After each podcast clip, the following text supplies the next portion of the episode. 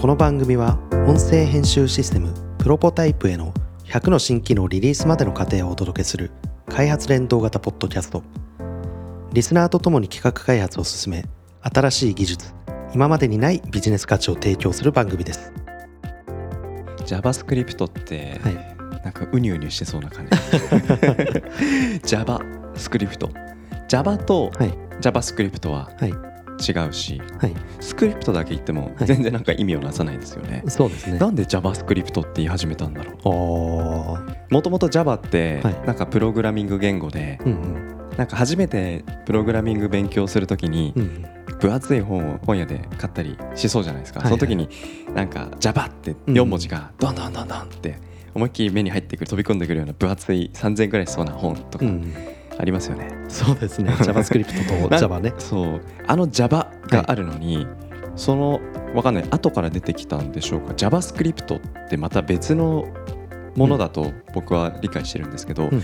でもなんか名前を名前をかぶせてるじゃないですか。そうですね。JavaScript ってなんで JavaScript って言っちゃったんだろ JavaScript ってまあこれあの歴史のお勉強みたいな話になっちゃうんですけどうはい。開発当初は違う名前だったんですよ。JavaScript はいそうなんですか？そうライブスクリプトって言われてたんですよ。ライブスクリプト？はい。なんかそっちの方が未来感感じる。でこの辺はそれこそまたあの僕お得意のウィキペディア見ていただければ書いてもあるんですけど あの Java っていうプログラミング言語がありますありますね。はい。でそれはあのサンマイクロシステムズっていう会社が開発したんですね。はい。でサンマイクロシステムズっていうふうに言ったらあのなんぞやって感じかもしれないですけどもしかしたらあのオラクルっていう会社は聞いたことありますか？あります。それが今、えー現オラクルがサンマイクロシステムですね。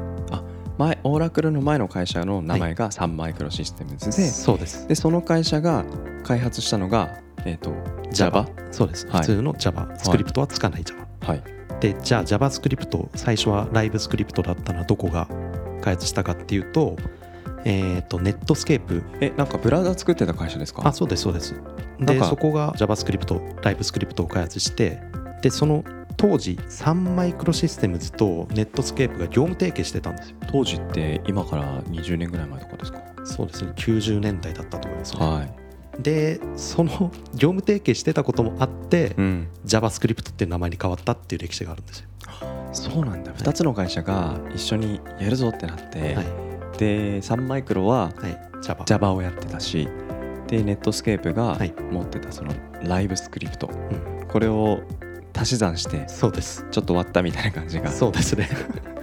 そうなんだ、でこのはい。90年代ってそれこそ僕もあの小学生とかなんではい、そんな当時のことは知らないんですけど、うん、まあ、JavaScript っていう名前は今でも僕はなんかちょっとミスったんじゃないかなっていうのは 正直。いやそう今日なんか JavaScript のうん。その歴史の変遷みたいなところにうん。ちょっとお話ししてくれるってことで、改めて JavaScript ってなんだと思ったんですよねそういう経緯があったんですか？そうですね。名前ミスったって感じしますか？ミスったんじゃないですかね。今今でこそうん。Java と JavaScript は別物ってのはもう当然ながらうん。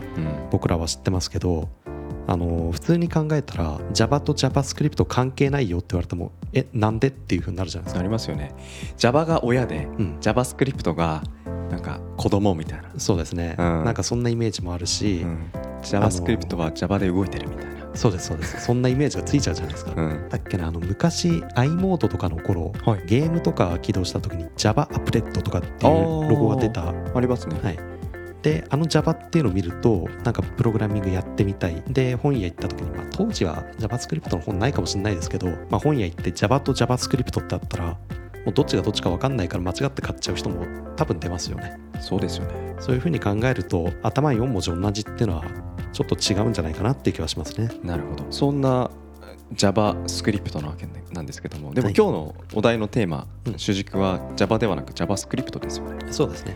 うん、JavaScript ってもう浅井さんにこんな質問するのはあれですけどあのお付き合いされて何年ぐらいになるんですか？JavaScript とそうですね。僕はあのホームページっていうものを作り始めたの高校生の時なんですけど高校生の頃から一応触ってますね。JavaScript を。はい。なんか一般的な、あのホームページ触りたてのうん。あのあ、粗崎君の経験なんですけど、はい。最初はもう本当に HTML と CSS しか触れ触れないみたいな、うん。でなんか気づくともうちょっと動的にはい。なんかウィンウィン動くようなうん。ワンっつってなんか写真があのモーダル形式で右から左に流れていくようなとか、あのページスクロールしてうん。下の方行くとページがビヨーンって伸びるとか、うんなんかそういうのやりたいとかってなってきて初めてなんだこの世の中には JavaScript なんちゅう、うん。なんか魔法みたいな、うん。そんな言語があるんだってうん。気づく順序って、はい。そういう感じなのかなと思ってたんですけど。そうですね。浅井さんの場合ははい。なんかもうホームページ触りたての時からうんやってますみたいな感じ。であのー JavaScript には分岐点があって分岐点。その分岐点より前は JavaScript って嫌われ者だったんですよ、あのーサイトごちゃごちゃ動くし、うん。なんかあのそれこそぐにょんぐにょん動いたり変なアラート出てきたりとか、なのであのその分岐点の以前は結構ブラウザで JavaScript をオフにするっていうはい。風にしてインターネット閲覧してる人とかっていうのもいたぐらい JavaScript って当初嫌われてたんですよ。そうなんですか。でもとあるサービスの出現によって JavaScript の有用性っていうのがぐーんと認知されたとあるサービス。はい、それが何かっていうあの謎謎ですよね。謎々ですね。これ これはもうあのぜひ当てていただきたい。そうですか、はい。まあ多分聞いたことあるでしょう。きっと粗崎さんなら。本当ですか？博識な粗崎さんなら知ってるサービスでしょう。やめてくださいよ。なんだろうな。えー。えでもそのサービスにははなきゃ機能しなかったってことなんですよね。機能しません。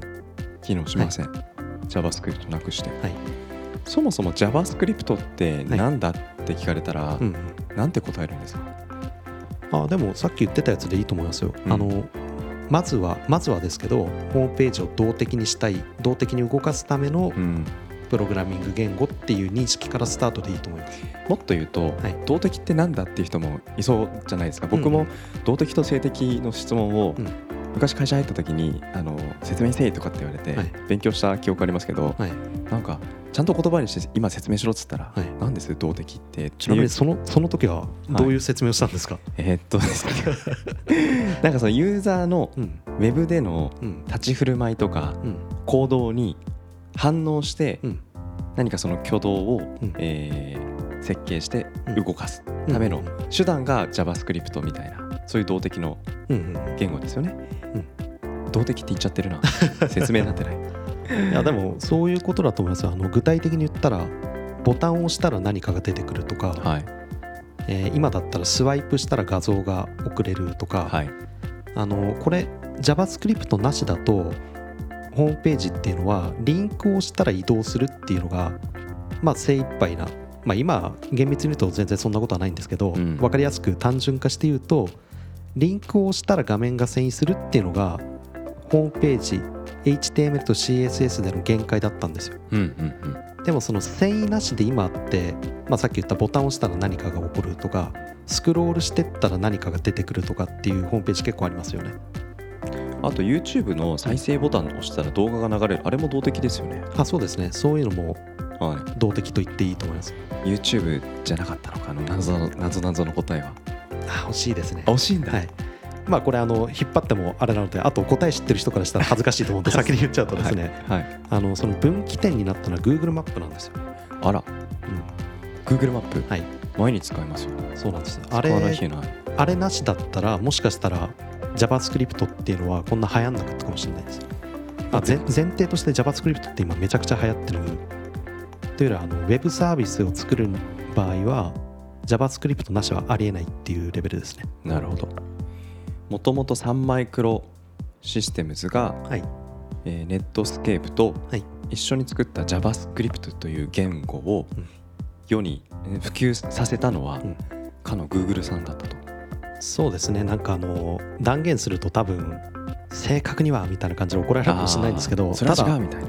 ただ僕はやっぱりあの JavaScript をここまで普及させたのは Google マップだと思ってるので、はい。でもっと言ってしまうと JavaScript っていうよりは JavaScript の中のまあこれあのもしかしたらそこまで詳しい話いらないよっていうかもしれないですけど AJAX 技術。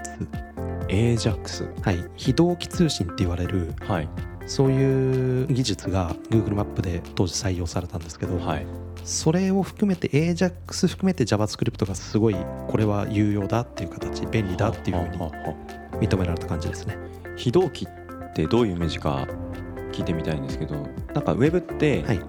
なんか読み込むっていう行為をするじゃないですか。うんうん。それによって通信して帰ってくるコンテンツがうん。手元に表示される。はい。非同期っていうのはどういうイメージなんですか、えー、と読み込みやってる最中も別の行動ができるぐらいでう考えていただければとりあえずはいいかなと。ん、なるほど。ボタンを押してはいでかい画像を読み込んでる時にはい。なんか別の処理をできるよっていうような。うんうんうんうん。そういったなんか処理を実装するのに、JavaScript が大きな役割を果たしたと。そうですね。JavaScript を使って実装したのがうん。Google マップですね、なるほど。なんか面白い変遷がこの JavaScript にストーリーとしてあったんだなって思うわけなんですけども、うん。でもこの JavaScript って聞いて理解はしてないけど毎日触ってるんですよね、そういう触っ意味で言うと。てますね。ネットを触ってる人ホームページ見てる人だったら、うん。今多分ないんじゃないですかね JavaScript まあ、はい。あるんでしょうけど、うん。普段皆さんが見てるサイトで JavaScript を使ってないサイトっていうのは、うん。おそらくないんじゃないかな。なるほどなるほど。するともうホームページを、はい。えー作る。はい。っていう技術を、うん。まあ、プログラミング学ぶんだっていう人にとっては、はい。もう必須のテーマっていう必須です。ね。もはい。うそれなしで Web 技術をうん。どうたらっていうのはできないですし、はい。JavaScript を使ってないサイトを僕が知ってる限りであの阿部寛の公式ホームページだけですよ阿部寛の公式ホームページなんで今出てきたんですか？あの阿部寛の公式ホームページっていうのは今あの詳しくは述べませんが、はい。あのウェブに携わる人だったらぜひ一回はい。見ておいた方がいいです。あんなに読み込みを、えー軽量化しているサイトは他にはないです なるほど、はい。うん、まあそれはあの気になる。阿部寛で検索してもらえれば、はい。はい、出てくるのでぜひ。なるほど。でまあ JavaScript ってところが、うん。まあ今日の一つのテーマなわけなんですけども、はい。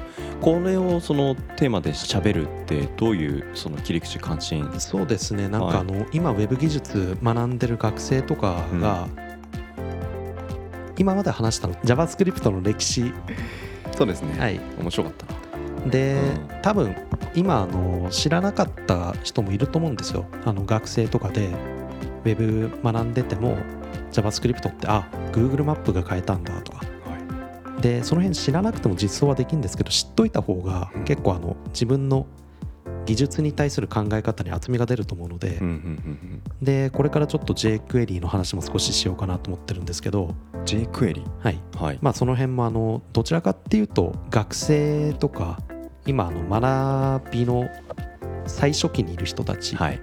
あたりですかね。それ以外の人はまあ知ってる話だとも思うので。うんうんうんうん。でもその JavaScript ってなんかどうやら僕もたまに聞くんですけどいろんな種類うん。があるんですほうほう。その jQuery っていうのもうん。そうかもしれないですけど、なんか Node.js とかうん Angular とか、うんうん。なんかもうその横文字でなんで一つの JavaScript にそんなたくさんの種類があるんだよ、うん JavaScript は JavaScript だろう。んうん違う前みたいな感じですけどうんそこを混乱してる人って多分僕だけじゃない気がするんですよ。ああなるほど。そういう意味ではですね気持ちはすごいよく分かってはい JavaScript とえ、えーじゃあ今話に出てた jQuery とかうん。どう違うのかって言ったら厳密に言うと jQuery っていうのは jQuery っていうプログラミング言語はないんですよ。jQuery っていう言語はない。はい。言語じゃないってことですか？そうですね。jQuery はあのープログラミング言語ではないです。はい。まずそこからですね。はい。でえっ、とじゃあ何かっていうと jQuery ってライブラリって言われてるものなんですよ図書館ですか？そうですね。はい。でどういうものかっていうのは簡単に言えて jQuery っていうのは JavaScript を簡単に使うためのものです。はいはいはい。イメージ的にはなんかあの JavaScript で書くと10行ぐらいになっちゃうけど大変だからそれ1行でまとめましたっていうはい。そういうあのより簡単に使えるようにした、はい。えーコードの集まりが jQuery です、えー。で10行で書かなきゃいけなかったものがはい。1行で書けるようになって、はい。最初から1行で書けよっていうふうに言われそうですけどそれは違うんですか？それはちょっと違くて、はい。えっ、と例えば、まあ、さっきの AJAX 通信って話が出ましたけど非同期通信の話。はい、それを、えー本当にちゃんと書こうとするとそこそこの長さになっちゃうんですけどその長さっていうのは処理を行うのに絶対必要な記述なんですよ。はい。でもこれ全部毎回毎回書くの大変だよね。はあはあはあ。じゃあ記述もっと簡単にしようよ。ただそれを JavaScript として実装すると細かいところができなくなっちゃうじゃないですか。なので簡単に、えーそういうのをラップっていうんですけど、うん。その何十行のところをギュッと5行ぐらいでまとめたり10行1行でまとめたりっていう風に簡単に使えるようにしたっていうのがあ jQuery です。あなるほど。その意味でなんか図書館。要は膨大な本書籍があるけども、まあ、ちゃんとインデックスされてて、ん。図書館の中のこの辺に行けばうん。こういったものがあるぞっていうのをなんか一応体系だってやってくれてるじゃないですか、そうですね。うん、全部の本をあ舐めなくてもいいというか、うんうん。うんそれを一行でできるようになるこれは確かに画期的だなって、うん。あのノンプログラマーな僕とのイメージが湧くわけなんですけども、うん。